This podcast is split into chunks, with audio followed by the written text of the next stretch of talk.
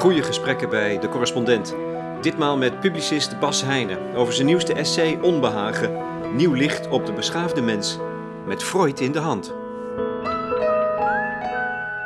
Freud als cultuurcriticus staat nog wel altijd heel hoog aangeschreven, omdat hij, denk ik, als, als geen ander die, de wrijving tussen een individu en de samenleving waar hij uh, zich in bevindt, uh, heeft, heeft geanalyseerd en, en, uh, en ook geproblematiseerd. Omdat er altijd een soort. Er blijft altijd iets schuren tussen een individu en zijn omgeving, omdat wat in je hoofd zit. Uh, vaak heel erg verschilt van, van, wat je buiten op straat tegenkomt. Dus de wereld buiten jezelf en de wereld in je hoofd. Dat zijn twee vaak onverenigbaarheden en daar moet je mee, mee dealen. De filosofen Frank Meester en Koen Simon zijn een nieuwe reeks essays gestart. De vertwittering van het debat was voor hen de belangrijkste drijfveer voor deze filosofische pamfletreeks. Nieuw licht waarin de eeuwenoude denktraditie wordt gecombineerd met het nieuwe denken van onze tijd. En als eerste benaderden zij Bas Heijnen, schrijver, opinieleider. Ze schreven: Beste Bas, Sigmund Freud meende dat binnen ons psychisch gebeuren twee krachten actief zijn: het lustprincipe en het realiteitsprincipe. Terwijl dat lustprincipe ertoe aanzet onze behoeften onmiddellijk te bevredigen, remt het realiteitsprincipe deze behoefte juist af door om te kijken naar de bestaande sociale praktijk. We voelen ons seksueel aangetrokken tot een ander, maar we zeggen: Wat zit je haar leuk? Terwijl cultuur in de opvatting van Freud mogelijk wordt gemaakt door een wisselwerking tussen dat lust en het realiteitsprincipe, lijkt cultuur tegenwoordig vooral het lustprincipe te faciliteren. Zijn we daarmee realiteitszin verloren? Of is de realiteit inmiddels zo veranderd dat we dat realiteitsprincipe moeten herbezien of zelfs opgeven?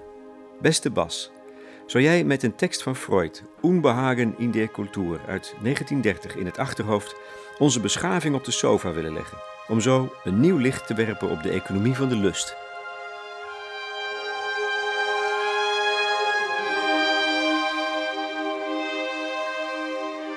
Freud had, moet misschien even uitleggen, hij zei mensen hebben uh, van nature de, de, aan, de drift om uh, geluk te zoeken, om plezier te zoeken, om genot te zoeken. Zo groot mogelijk, veel mogelijk genot te zoeken. Dat is ons, wat ons voordrijft in deze wereld. Um, en maar wij, zijn niet alleen op de wereld en we moeten met anderen en, en we moeten ook leven en moeten aan onze toekomst denken. Dus wij, wij temperen eigenlijk en onze omgeving tempert eigenlijk die, die driften.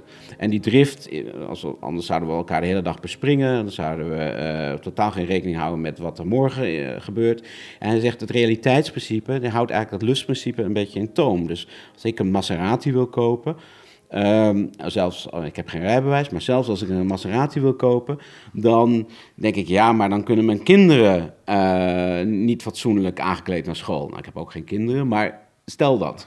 en dat, die gedachte, die, die, zelfcorrectie, is eigenlijk het realiteitsprincipe. En die houden elkaar eigenlijk een beetje, uh, houdt het lustprincipe eigenlijk in toom.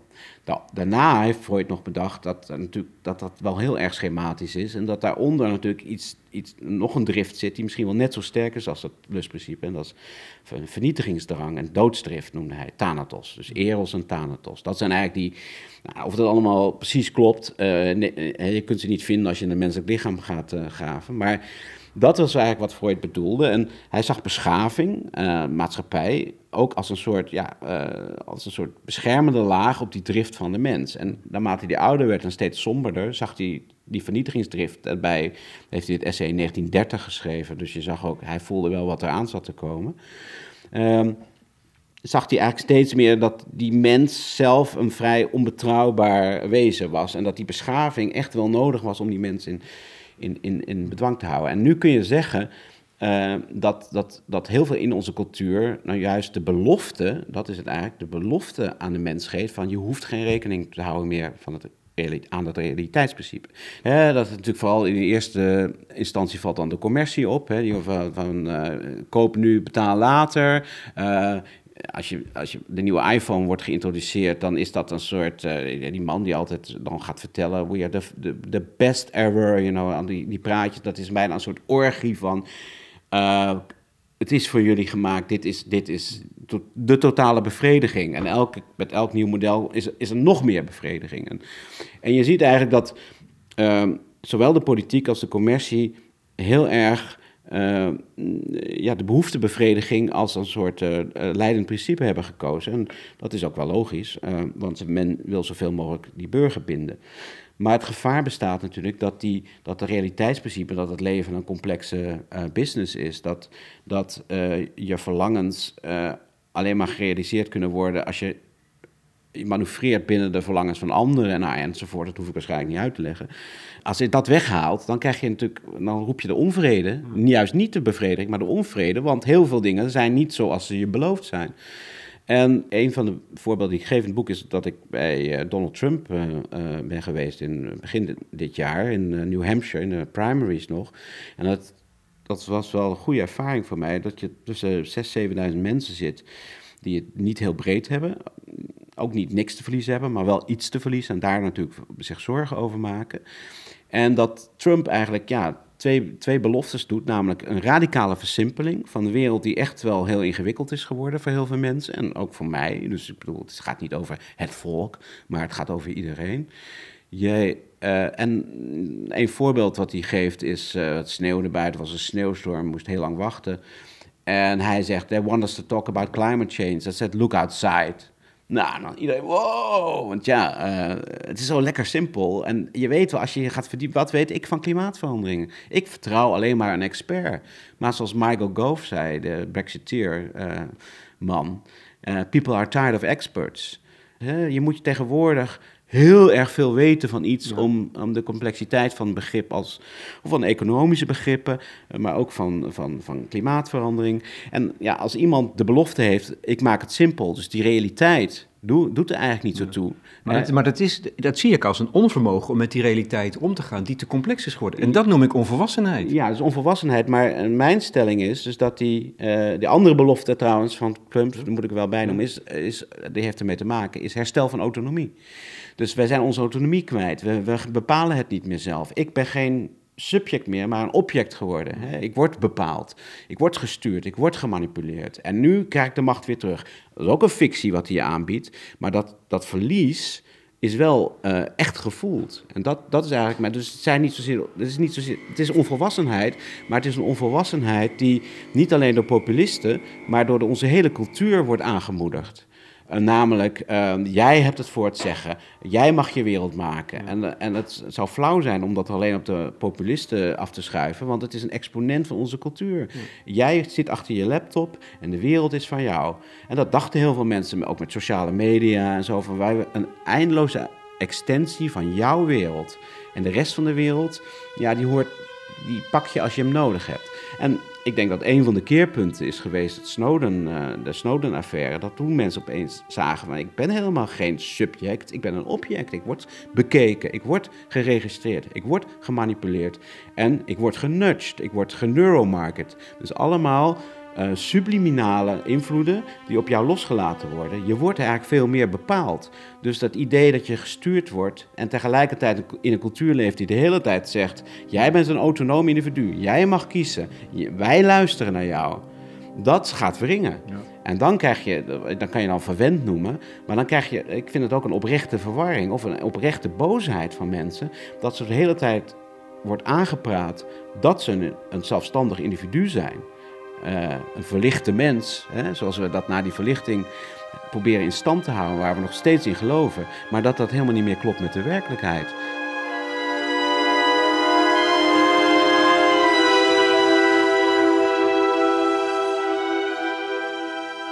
Twee beloftes doet het populisme. Allebei houden ze een radicale reductie in van de werkelijkheid. Daarmee zijn mensen als Trump en Wilders geen excess, maar juist een exponent van onze cultuur. Het is juist een tendens in onze hele cultuur die dat realiteitsprincipe van Freud ondermijnt. Een uiterste consequentie van het individualisme, en zo kan je het ook zien. En omdat het toch allemaal niet klopt, levert dat onbehagen op, onlust, waar de populist natuurlijk weer luidruchtig uitdrukking aan geeft, geheel conform de geest van deze tijd. Onmiskenbaar komen daarmee de beschaving, de idealen van de verlichting, noem het even dat realiteitsprincipe van Freud onder druk te staan. Heine is er ronduit ambivalent over kan hij zijn eigen humanistische wereldbeeld nog wel overeind houden. Als het humanisme uh, te zelfverzekerd raakt, dus die, die, die dierlijke mens in zichzelf gaat ontkennen en zegt: we zijn allemaal rationele, verstandige mensen die elkaar kunnen begrijpen. Als, je dat, als dat humanisme zelf genoegzaam wordt, uh, dan, uh, is het, dan roep je het onheil over jezelf af. Want is jouw onbehagen hetzelfde als dat van Freud in 1930, drie jaar voordat Hitler aan de macht kwam? Nou, mijn onbehagen is dat ik aan de ene kant zie dat heel veel uh, stromingen in onze maatschappij, maar ook in andere landen, eigenlijk dat verlichtingsideaal op, op de, als, een, als, een, als een hypocrisie beschouwen, als een, als een leugen. Hmm. Hè? En weer kiezen voor de groep, kiezen voor de natie, kiezen voor de, tegen de andere groep. Hè? Dat zie je met, natuurlijk in, in Turkije, dat zie je in Rusland, maar dat zie je ook in, in Hongarije. En dat er nog steeds heel veel mensen zijn die in wezen de consequenties van die omslag, en dan hebben we het over de andere partij, die, die niet echt realiseren hoe serieus dit is. En uh, die toch iets hebben van, ja, hier, daar gebeuren allemaal hele nasty dingen maar misschien gaat het wel weer weg. Of, uh, en ze, of als die, als, als uh, kijk naar de Oostenrijkse presidentsverkiezingen, nou, met drie stemmen verloren, ha, gelukkig, dat probleem is opgelost. Trump gaat misschien verliezen, dat probleem is opgelost. Nee, denk ik, er is een totale omslag, en dat daar probeert dat essay echt de uh, vinger op te leggen, in onze cultuur. Um, waarin het, het, verlichte mensbeeld heel erg onder druk staat. En niet alleen door het populisme, maar ook door een aantal wetenschappelijke dingen die we ontdekken over de mens. Waardoor dat mensbeeld van die verlichte mens steeds meer als een fictie herkend wordt. En dan is het heel moeilijk om erin te blijven geloven. Ik geloof er nog in, maar ik vind dat, het, dat je het wel, je moet, je moet jezelf niet een rat voor de ogen draaien. Het is een heel moeilijk iets. Ja, want hoe ga je dan bijvoorbeeld om met een van die dingen die naar buiten komen? Is dat rabiate racisme bijvoorbeeld. Kijk, van, bij, bij nationalisme, gevoelens van nationalisme of gemeenschap of trots, kan je nog zeggen: oké, dat snap je. Maar dat racisme dat er nu bijvoorbeeld uitkomt, dat hoort daar ook bij. Ja. En hoe moet je daar dan mee omgaan? Je kunt toch niet zeggen van, oké, ja, ja, jongens, daar moeten we onze ogen niet voor sluiten. Hè? Want dat is... Dat, dat, dat... Nou, dat zou daar zou ik wel mee beginnen toch? Dat je je ogen er niet voor moet sluiten. En je moet ook wel begrijpen waar het vandaan komt. Kijk, dit soort oplevingen, want het zijn, het is een, iedereen zegt het is altijd zo geweest. Maar ik denk dat dit soort gevoelens heel makkelijk kunnen oplaaien en ook weer uh, kunnen afsterven. Is dat, het, uh, uh, dat mensen zich bedreigd voelen. En, en daarom, en kijk, iedereen die. Dat vraag ik me af. Nou ja, dat, dat, ik geloof dat eigenlijk niet. Wat nou is dat? dat? Dat is, dat is voor mij ook een fictie, dat ze bedreigd worden. Hoezo bedreigd? Ja, bedreigd voelen is iets anders dan bang zijn. Hè? Daarin, ik geloof niet zozeer dat mensen bang zijn.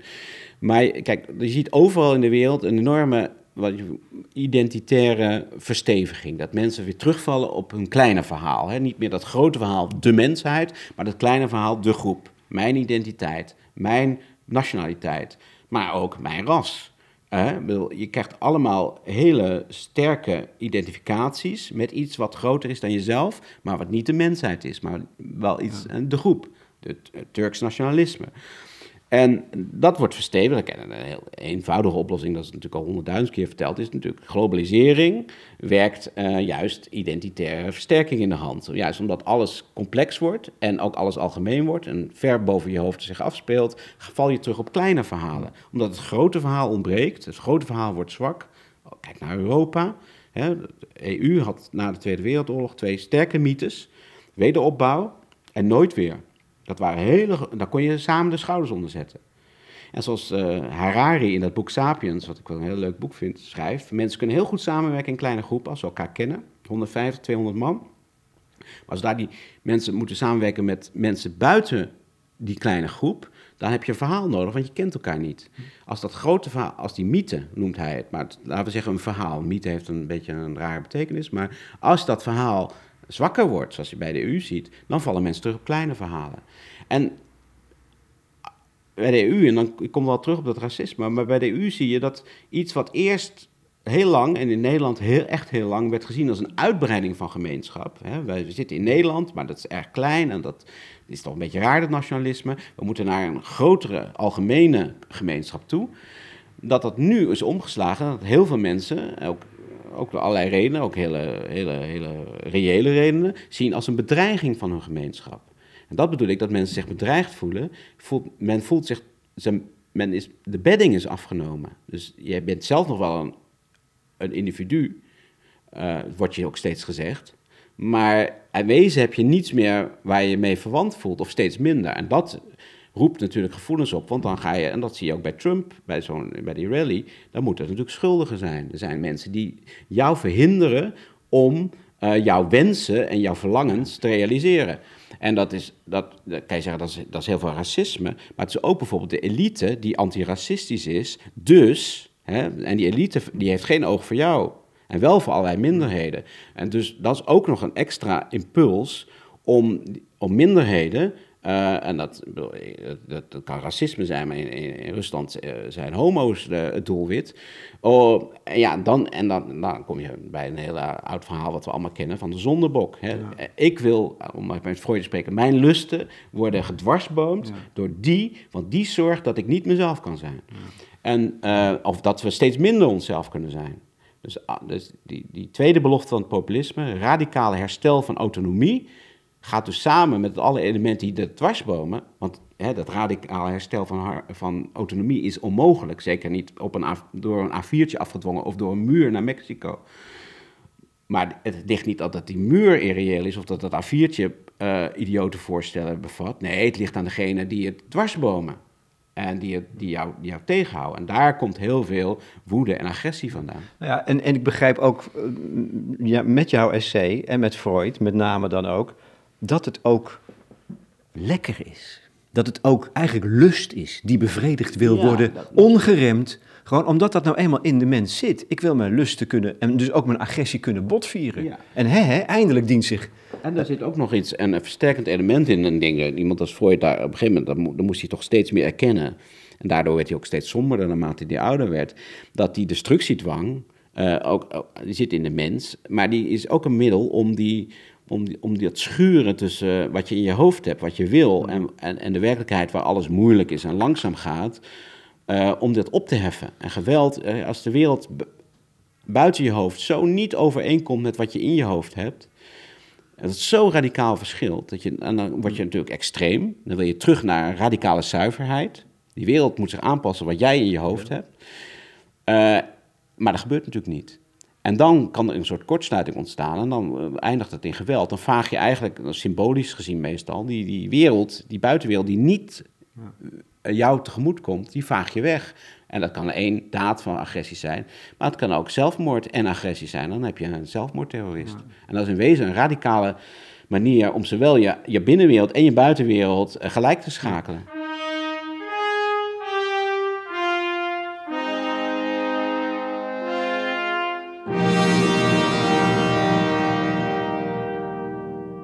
En mijn, mijn enige stelling en oproep is van hou daar nou rekening mee. Zie nou dat mensen behoefte hebben aan die bedding, aan een gemeenschap, aan een groep. Ja, maar hoe moet je dat honoreren dan? Je, kan het wel zien. Is zien, het signaleren genoeg? Nee, maar ik, dat, dat, dat, tot vervelend toe hamer ik daar al op, al, al jaren. Ja. Uh, ik noem altijd Ascher, die zegt dan... ik wil niet in een land leven waar iedereen op zijn achtergrond wordt aangesproken. Ja, maar dan hoef je toch geen grote denker te zijn om te zeggen, ja, dan moet je dus een voorgrond creëren. Je moet een voorgrond creëren. En dat was misschien ooit de multiculturele samenleving. Nou, die is op een bepaalde manier uh, zwaar bekritiseerd, omdat hij ook deels naïef was. Uh, omdat hij heel erg van dat verlichte mensbeeld uitging. Maar probeer nu wel een pluriforme samenleving, die er nu eenmaal is, vorm te geven met een soort binding. Je kan niet zeggen, laat iedereen maar in zijn eigen groep zitten. En dat zie je natuurlijk met Turkse nationalisme. Dat zijn mensen die vallen derde generatie terug op een klein verhaal. Weer omdat dat grote verhaal, dat Nederlandse verhaal, dat idee, wat hebben we eigenlijk in dit land met elkaar te maken, ontbreekt. Maar dat bindende verhaal is mogelijk. Nog steeds. Het is heel moeilijk, omdat we in een, uh, een cultuur leven die het individu steeds maar omhoog. Ja, uh, en de, de, verlichting heeft eigenlijk twee monsters geschapen die zich tegen, tegen de verlichting hebben gekeerd. Dus A, de wetenschap.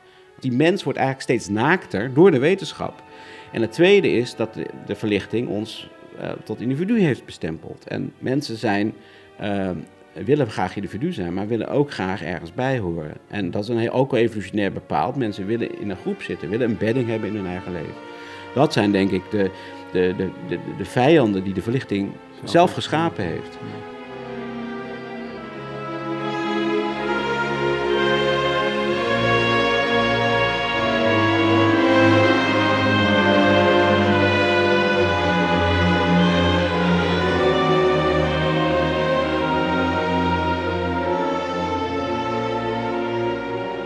Het gaat nou juist over die, dat gebrek uh, van het individu ehm, bij iets groters dan hemzelf. En, en, en, en dat kan gemeenschap zijn. En niet iedere vorm van gemeenschap is destructief, is, is op uitsluiting van anderen gebaseerd. Dat, dat is natuurlijk wat vaak gebeurt. En waar die A4'tjes van, van de PVV ook uiteindelijk op aansturen. En Trump idem dito. Daar, die kaart speelt hij. Maar dan zou het een fout zijn van de, van de andere kant om te zeggen van... oh ja, dus alles wat uh, gemeenschap is, dat sluit, maar, sluit mensen uit. Dus daar moet, die kant moet, we zijn allemaal wereldburgers. Dat is denk ik de fout die gemaakt is.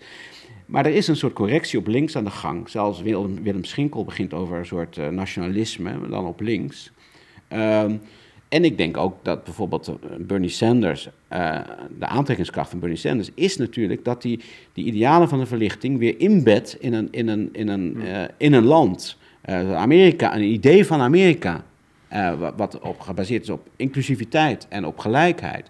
En ik, dat was een van de prettige kanten van mijn bezoek aan Amerika, was dat, dat noem het maar het linkse verhaal, wel krachtiger was dan wat, je hier, wat hier passeert. Als je ergens een horizon hebt, denk daar willen we naartoe. Dit is ons idee van Nederland. Bernie Sanders had dat en kon het, en kon het overbrengen. Want die had dus, met andere woorden, een inspirerend, overtuigend verhaal. Nou ja, en dat is een zeer op de mensbeeld, of op de verlichting gericht mensbeeld wat hij uitdraagt. En, en met kracht en overtuiging. En niet zo van, ja, dit hebben we onderschat. Nee, we moeten, hè, wat Nederland, dat is natuurlijk enorm geschrokken uh, door de fortuinrevolte. Maar men heeft ook natuurlijk geen echte overtuiging meer op dat gebied. En dat ontbreekt. Uh, en dat komt natuurlijk door de achterdeur weer binnen. En dan krijg je, de, krijg je het nationalisme van, van Wilders. Wat een heel vreemd nationalisme is, omdat er geen enkel culturele component in zit. Het is puur op negativiteit gebaseerd. Ja, en dat, maar dat is, niet, is dat is toch altijd zo, of niet? Nee, want ik ben in Vlaanderen ben ik wel eens uh, geïnterviewd door, uh, met, voor Recto Verso, een blad. En toen vroeg men, wat is eigenlijk de cultuuropvatting van Wilders? En toen dacht ik, ja, maar, ja, ik denk aan de Smurfen en ik denk aan, aan Kim Holland en ik denk aan de Efteling. Maar ik, hij heeft niet een idee wat de Holland-Nederlandse cultuur is. Hij heeft ook helemaal geen kunstopvatting. Terwijl de Vlaamse nationalisten hebben dat wel. Dat is misschien niet een opvatting over cultuur die ik of jij zou delen, maar die denken daar wel over na. Dus die hele culturele component bij Wilders, als je dan je eigen cultuur wil verdedigen, uh, die, die is niet te vinden bij hem, omdat het puur negatief is. Het is alleen maar de andere die iets dwarsboomt. Maar wat, wat het dan dwarsboomt is een soort zwart gat. Hè, wat, wat verdedigd moet worden. Want hij heeft geen idee wat dat Nederlandse nou is. Dat is, heel, heel, het is eigenlijk heel liberaal. Het is, helemaal geen uh, neoconservatief wereldbeeld. Dat is, dat is een raar fenomeen, maar dat hoort bij Nederland.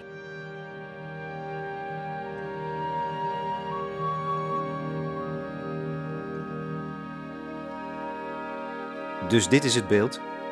In tijden van extreem individualisme, lust, en een extreem complexe werkelijkheid, realiteit, ontbreekt een bedding, een ideaal van verlichting, een groot verhaal, iets wat mensen aan elkaar bindt als mensheid.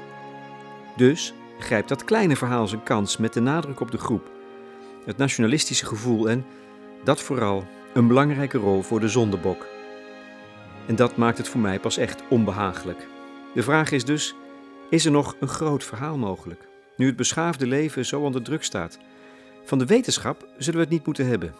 Die brengt juist voortdurend een fundamentele ambivalentie aan het licht. Of, om Bas Heiner's essay te citeren, als product van de evolutie blijken we slecht toegerust voor dat zo innig door ons gekoesterde verlichte mensbeeld. Die wetenschap die uh, ondermijnt de mens eigenlijk aan twee kanten. A, door die mens steeds te willen verbeteren. En dat, dat willen wij zelf ook, want we willen in ieder geval genezen van allerlei ziektes. Nou, dat, daar is niemand tegen. Maar wij ontdekken, en door de genetica en door de genetische manipulatie, en, en daar ging die serie van mij van vorig jaar eh, over, de volmaakte mens, dat, dat wij steeds meer die mens als een soort bouwpakket kunnen zien. Maar de gevolgen daarvan is natuurlijk dat ons mensbeeld op de schop gaat. Als, jij, als wij uh, binnenkort kinderen kunnen krijgen, uh, door, alleen, hoeven we verder niks voor te doen, alleen een huidcel van jou en een huidcel van mij, stamcel, en daar uiteindelijk uh, vruchtbaarheidscellen uit ontwikkelen. En dan kunnen wij met een draagmoeder, kunnen wij het genetisch materiaal een kind krijgen. Als iemand van 90 dat met iemand van 5 wil doen, dan kan dat.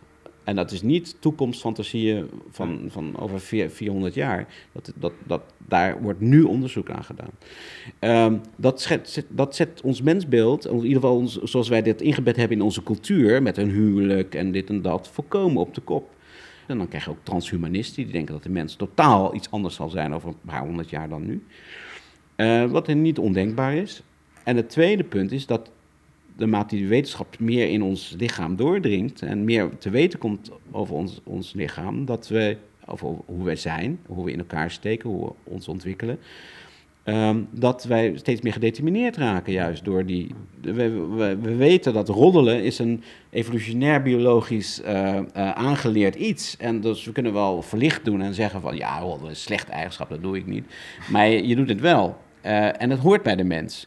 Dus als je zegt van, goh, dat is toch heel erg, er zijn allerlei heel erg dingen aan de hand uh, in de wereld. Maar als je op de site van de krant bij de meest aangeklikte artikelen ziet, dan zie je dat het eigenlijk alleen maar gaat over uh, uh, Wesley Snyder en, en, en, en, en zijn kind, ben even de naam kwijt.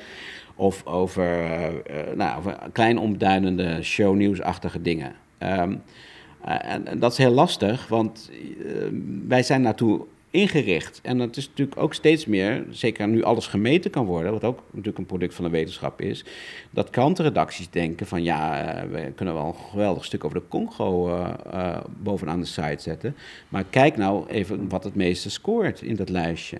Hmm, moeten we nou onze rug recht houden en alleen, toch over de Congo schrijven, omdat kind van Westie Snijder en Jolante toch iets minder interessant is?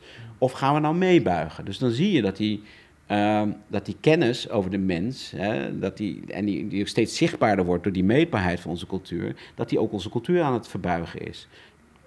Laatste thema is de kunst. Je hebt laatst, Bas Heijnen, een felle eh, staat van het theaterreden gehouden voor de verzamelde theaterwereld. Bij de opening van het theaterfestival. En mijn vraag is eigenlijk, kan kunst in het algemeen, je bent een groot kunstliefhebber, muziek is een passie, theater dus ook, um, lezen kan kunst een rol spelen bij het vinden van dat verhaal. Kan het ook dat verhaal dat we eigenlijk nodig hebben om de beschaving uh, nou ja, enigszins overeind te houden.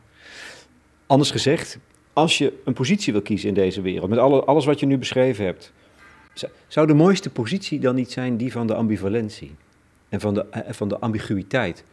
En dat is volgens mij altijd het domein van de kunst. Nou, ik denk dat je ziet steeds meer samenwerkingsverbanden uh, tussen kunstenaars en wetenschappers. En, en zowel dus allebei zijn ze daar meestal heel opgewonden over, omdat uh, die wereld van de wetenschap wordt in wezen vermenselijkt door, doordat de kunstenaars daarover nadenken, over reflecteren, onderzoeken. En dat is volgens mij een van de functies van, van de kunst, is, is, is het onderzoeken van wat het betekent om mensen te zijn in die nieuwe wereld, in die nieuwe constellatie. En hoe je die mensen, hoe je inderdaad tegenstrijdigheden met elkaar kunt verenigen. En hoe, je, uh, hoe we allemaal niet uit één stuk bestaan. En, en uh, dat is het gebied van de kunst en niet van de opiniepagina. Want dat is altijd voor of tegen. Althans, ja, of je, bent, uh, je durft niet te kiezen, zoals dan wordt gezegd. En ik denk dat dat, dat, dat enorm belangrijk is. En er is nog een ander aspect wat heel belangrijk is. Is dat willen wij uh, niet helemaal uh, dat materialistische wereldbeeld. Hè? Dat idee van biologisch, we zijn, ja, we hebben eigenlijk niks over te zeggen, we zijn een verzameling uh, cijfers eigenlijk. En, en, en, een hoop genen bij elkaar en daar, daar moeten we naar kijken. Die moeten we toch weer betoveren, die wereld. Die ontoverde wereld moeten we toch weer betoveren, omdat wij blijven ook nog wel heel erg mens. In de zin van, uh, we willen verliefd worden. En ik kan zeggen, ja, liefde, dat is een chemisch proces in je hoofd. Dat kan wel, dat is ook zo. Ik bedoel, dat, maar, uh, maar als je verliefd wordt, dan denk je niet, ik ben nu bezig met een chemisch proces. Zo zitten we ook niet in elkaar. En, uh, dus ik denk dat de kunst, alleen er is één probleem met de kunst, aan de serieuze kunst, dus de vragende, onderzoekende kunst, is dat die steeds meer in een reservaat terechtkomt. Uh, niet de populaire kunst van die tv-series, dat, dat, dat is wel zo, dat dat eigenlijk steeds beter wordt. Maar laten we zeggen, de, de echt complexe kunst, die, uh, die, die komt steeds meer uh, ja, in de handen van heel weinig mensen. En ik, ik heb niet het gevoel dat er heel hard gewerkt wordt om nieuwe mensen daarvoor te winnen. En dat zou wel nodig zijn. Je had het net over eh, verliefd zijn, dat het nog wel steeds, dat het moment is waarop je de wereld betovert. Bij, voor Freud was liefde Vond ik ook wel opmerkelijk. Er zit een citaat in van Liefde uit zijn essay. Liefde is ook een manier om met die werkelijkheid om te gaan. Dat is ook wel mooi. Dat je dat dan misschien wel de mooiste manier is om, om, met die, om die spanning tussen binnen- en buitenwereld op te heffen. Ja, alleen Freud zag ook wel dat dat een vorm van desillusie was. Dat je dat, uh, dat, dat natuurlijk.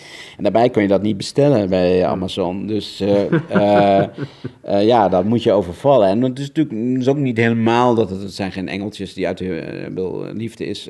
wat ik zei ook een chemisch proces. En, en, ja. en maar het idee van. En liefde is natuurlijk een breed begrip. Hè? Laten we het een beetje meer religieus opvatten. De liefde is een soort liefdevolle emotie naar mensen of dingen toe. Hè. Je kunt ook iets van een ding houden. Maar dat bind je natuurlijk wel aan die wereld. En dat is natuurlijk wel een vorm. Hè. Als je, dat kan ook in, in een, bos zijn, maar dat je je verbonden voelt. En als het heel veelomvattend wordt, dan spreken we van het oceanisch gevoel. En dat heeft Freud ook benoemd. Alleen Freud had er zelf niks mee, want dat is een totale rationalist. Dus die vond dat, een vriend van hem zei, ja, dan soms voel je één met alle dingen, schrijver. Romain Roland. En die zei, ja, dan voel je verbonden. Dan gaat die grens tussen wat binnen je hoofd zit en die buitenwereld, dat wordt helemaal opgeheven. En dan voel je verbonden met alles. Wat natuurlijk een soort ja, gevoel is. En misschien door meditatie ook, uh, uh, dat, dat werkt wel. Dat is ook wel bewezen dat dat werkt. Um, en Freud die dacht, nou, ik weet niet waar het over gaat, maar ja, moet het onderzoeken. Nou, die ging zeggen, in de hersenen is daar geen enkele aanwijzing toe dat dat de mensen... Dus het is, een illusie. En die illusie is een... En zo zag hij liefde, uh, vrees ik ook. En jij? Uh, nou, ja... Ik, vind het mooi, het boekje is opgedragen aan Peter. Staat naast dat, een heel hard citaat van Freud, staat voor Peter. Ja, nou ja, dat is iemand waar ik uh, al heel lang heel veel van hou. Maar dat is, daar kun je eigenlijk. Ja, ik kan daar verder nooit zoveel over zeggen, omdat het is toch iets wat gebeurt. Dat is geen beslissing die je neemt. En misschien is, ehm, is dat wel is voor, voor heel veel mensen lastig, zeker als het verkeerd af, af, afloopt. Maar ik denk dat, dat als het goed gaat, is het heel prettig om het niet in eigen hand te hebben. Ik denk de mensen die de liefde willen besturen en willen regelen, dat die uh, ook het onheil over zichzelf. Dus dan ben je een object, hè, want je, bent, je hebt niks over te zeggen, maar wel op een prettige manier. En, uh, en natuurlijk kleurt dat de wereld om je heen. En, en dat is ook wat, wat Freud uh, zag, en daar ben ik het ook mee eens. Dat is natuurlijk nooit de hemel op aarde, want er zijn al allemaal problemen. En is, je bent natuurlijk een, een levend wezen wat uh, ook tijdgebonden is. Dus, dus in de liefde ligt ook altijd een tragiek besloten, omdat het niet eeuwig kan duren. Dus, maar laten we zeggen, zonder dat zou het leven een stuk moeilijker zijn, dat wel. Dankjewel. Het is toch al met al een klein beetje minder onbehagelijk geworden voor mij na dit gesprek.